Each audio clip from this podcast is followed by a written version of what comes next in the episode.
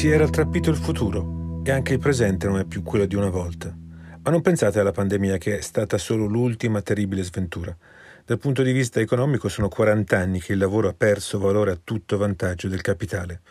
Uno smottamento non casuale, ma figlio di una serie di politiche sciagurate dalla Thatcher ai giorni nostri, inaugurate dalla destra ma poi voluttuosamente abbracciate dalla sinistra.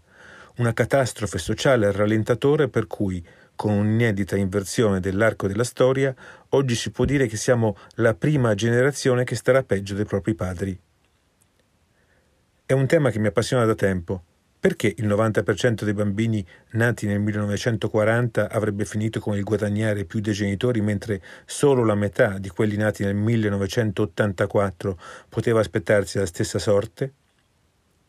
O perché in Italia nel 1969 un nipote aveva 7 probabilità su 10 di diventare più ricco del nonno, mentre oggi ne ha 8 su 10 di finire più povero di lui?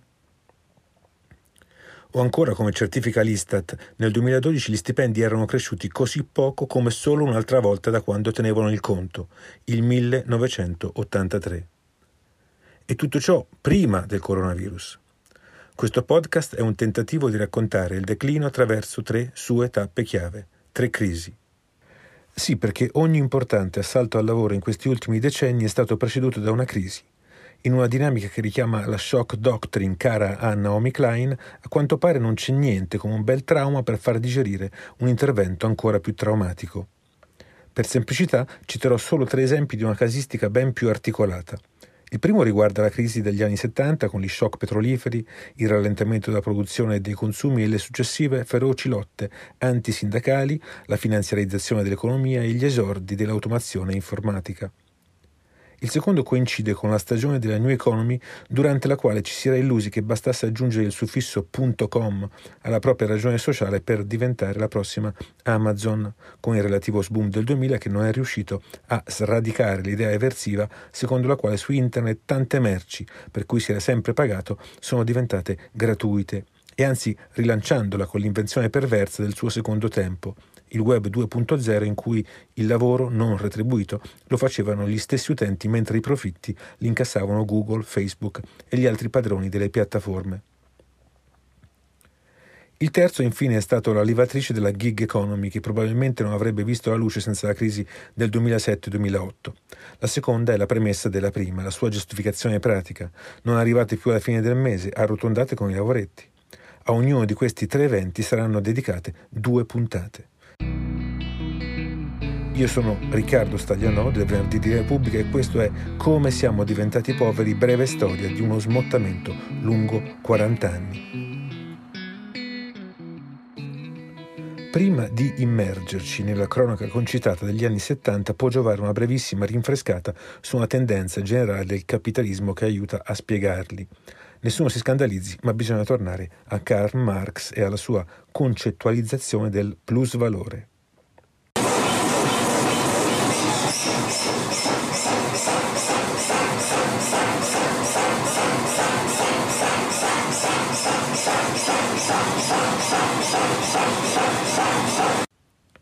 Da una parte c'è il lavoratore, anzi i lavoratori che si fanno concorrenza spingendo costantemente verso il basso il costo del lavoro. Ciò fa sì che vengano pagati giusto il minimo per sopravvivere, non un centesimo di più. Dall'altra parte c'è il datore di lavoro che vende la merce non tanto al prezzo che gli è costato produrla, quanto al più alto che gli riesce di ottenere, tenendo conto che anch'egli è soggetto all'inesorabile forza di gravità della concorrenza. Il divario tra il prezzo a cui il lavoratore vende la sua manodopera e quello a cui il datore vende la merce è appunto il plus valore, la matrice del costo di tutte le cose. O, nell'elegante formulazione del filosofo tedesco, il prezzo è il nome in denaro del lavoro oggettivato in una merce. La teoria del plusvalore spiega anche per Marx perché il capitalismo ha una tendenza intrinseca verso le crisi. Più imprenditori sul mercato significano meno plusvalore perché ognuno può inventarsi metodi più efficaci per produrre. La via tradizionale per ottenere di più con meno passa attraverso l'impiego delle macchine che però, aumentando l'efficienza, finiscono anche per distruggere valore, magari creando troppi beni con un profitto insufficiente. Un surplus che porta a un crollo del mercato, quindi a una distruzione di capitale, quindi all'inizio di un altro ciclo, in una spirale senza fine. L'antropologo David Harvey, uno dei più implacabili critici viventi del neoliberismo, in L'enigma del capitale e il prezzo della sua sopravvivenza, la mette così. Capitalism is about growth. It's always about growth and always has been.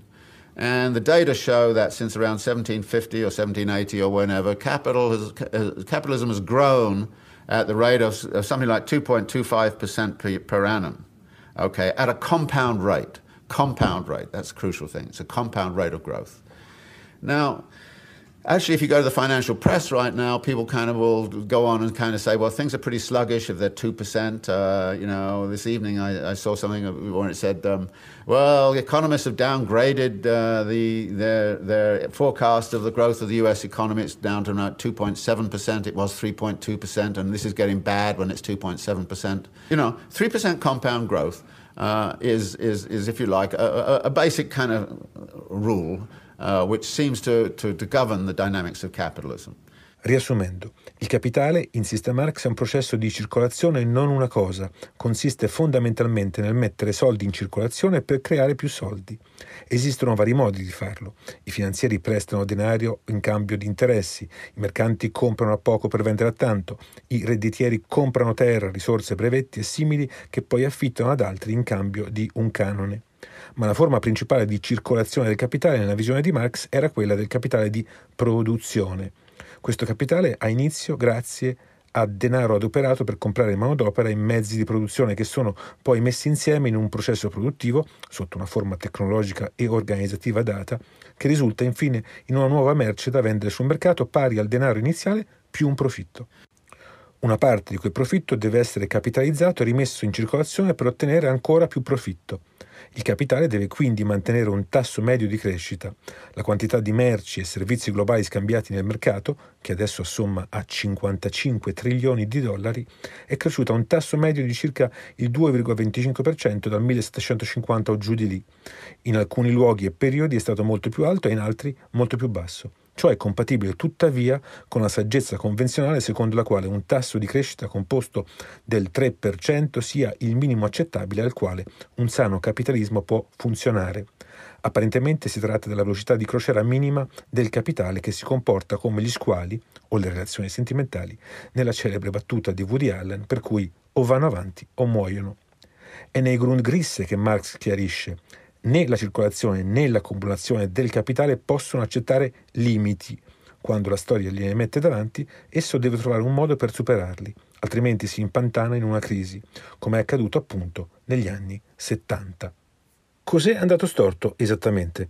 Dal dopoguerra per tre decenni, la, la Golden Age del capitalismo, secondo gli inglesi, i eh, 30 Glorieuses dei francesi o il nostro miracolo italiano, giusto per dire con nomi diversi la stessa cosa, l'economia era cresciuta al galoppo con tassi che avevano quasi raggiunto il 7% e con essa i salari dei lavoratori.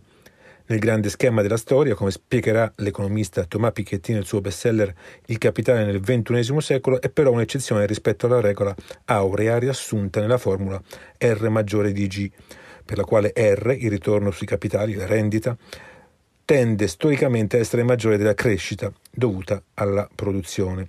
Un'eccezione molto feconda perché è in quegli anni che, almeno nell'Occidente industrializzato, nasce la classe media. Il mondo che prova a rimettersi in piedi tra le macerie della guerra ha prima di tutto bisogno di ricostruire e ricostruisce. Ecco come racconta il momento l'Istituto Luce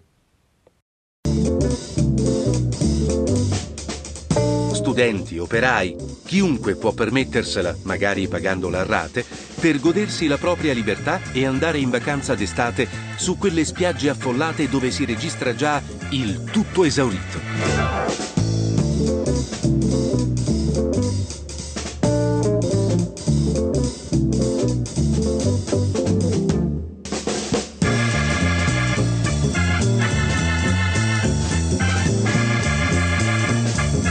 Nel nord-est sorgono invece industrie specializzate nella produzione di quegli apparecchi, chiamati elettrodomestici, che la gente ha imparato a conoscere dai film americani.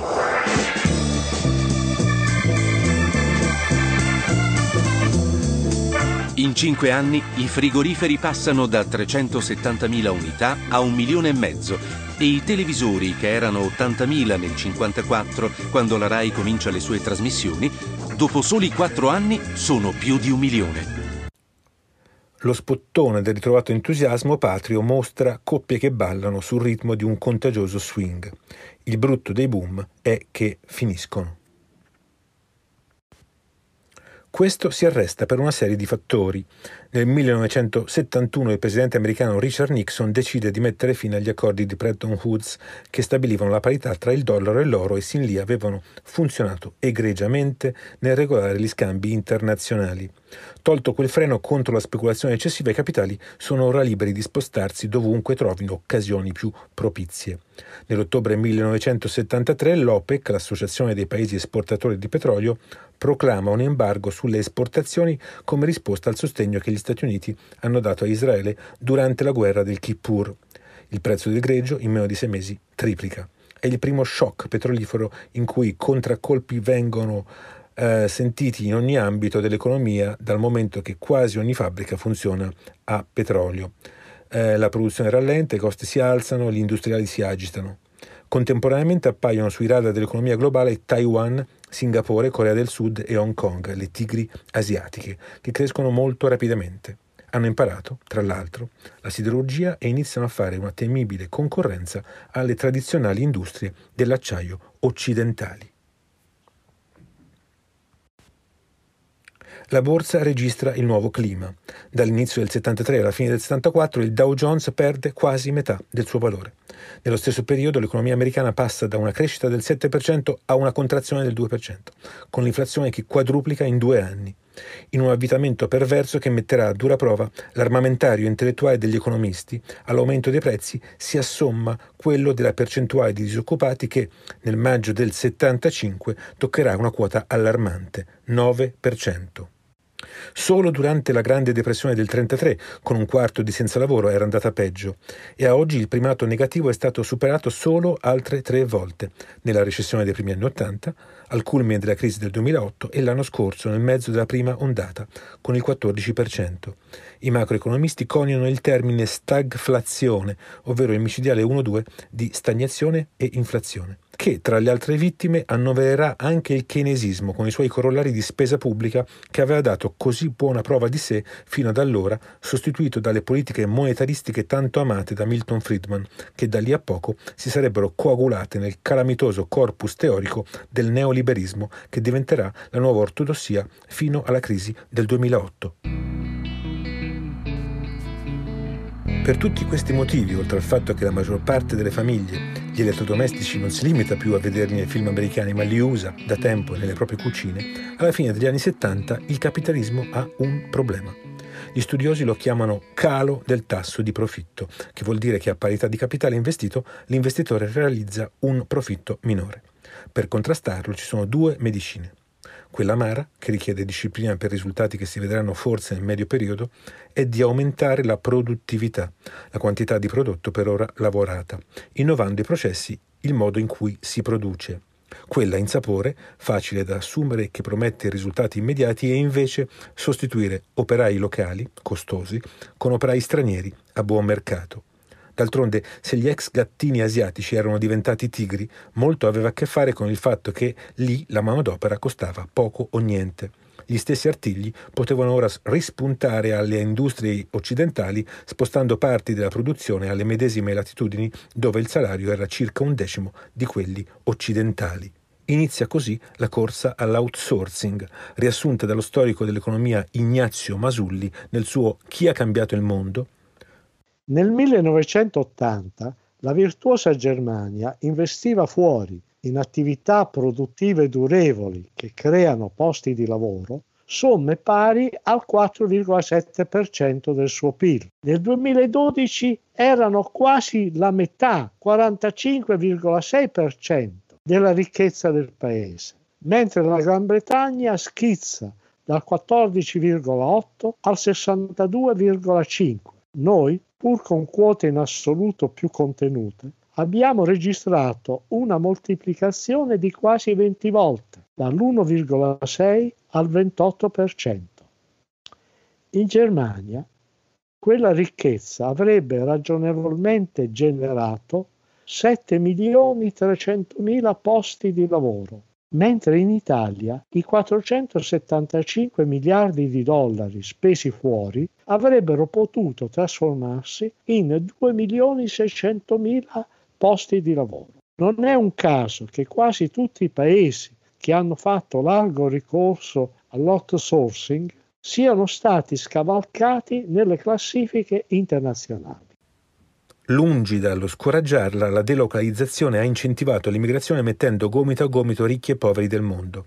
Infatti è proprio negli anni Ottanta che in Francia e Gran Bretagna si passa da 0 a 7 milioni di immigrati, ai 10 in Germania e ai 5 in Italia.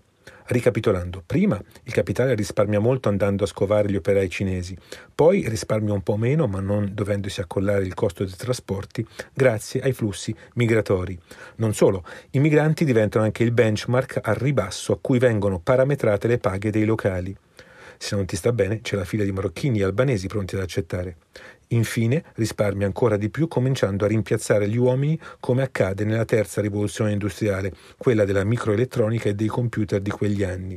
E siamo ovviamente ancora lontani dall'intelligenza artificiale che battezzerà la quarta rivoluzione in cui siamo entrati. Questo che avete ascoltato era il primo episodio di Come siamo diventati poveri e io sono Riccardo Staglianò. Nel prossimo ripartiamo dal boom della finanza, la riffa dei soldi che producono soldi.